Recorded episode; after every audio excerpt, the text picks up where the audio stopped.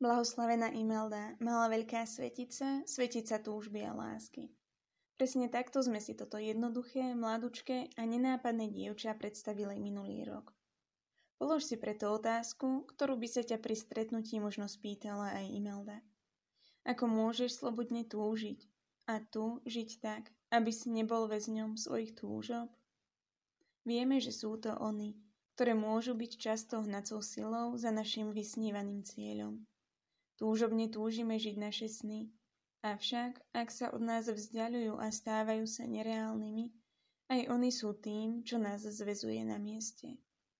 Imelda istotne túžila žiť a dať Bohu svoju chudobu, pokoru, poslušnosť i čistotu.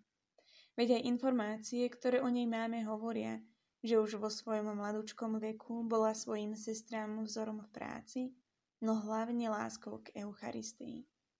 Bola to, kto dokázal upútať nestrojenou skromnosťou, neodolateľnou pokorou a jednoduchosťou. Túžila tu žiť, avšak vďaka jej jedinečnému a hlbokému stretnutiu so živým Kristom v Eucharistii, ktorý k nej sám prišiel, pochopila, že žiť svoje sny a plány nestačí. Svojou smrťou ukázala, že každý jeden z nás má v prvom rade túžiť byť tým, kým ho Boh stvoril kým ho chce mať. Živý vzťah so živým Kristom je jediným spôsobom, vďaka ktorému spoznáme, po čom naše srdce skutočne túži. Ak žijem živý a úprimný vzťah so svojim najbližším, som ochotná bez váhania mnoho zanechať, urobiť nemožné, aby som naplnenie našla práve pri ňom.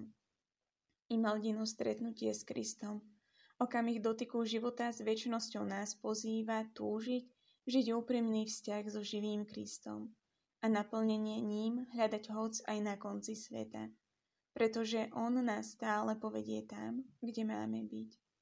Harmónia Imeldinho, hoci krátkeho cnostného života a jej celé odovzdanie sa Ježišovi nám je obrazom toho, že On nás vedie každodennosťou a učí nás odumierať sebe, tomuto svetu, aby sme žili pre Neho a s ním. Nech sa každý z nás stáva miestom naplnenia Božej túžby, aby sa mu raz dokázal dať úplne celý, ako naša malá veľká svetica, blahoslavená Imelda.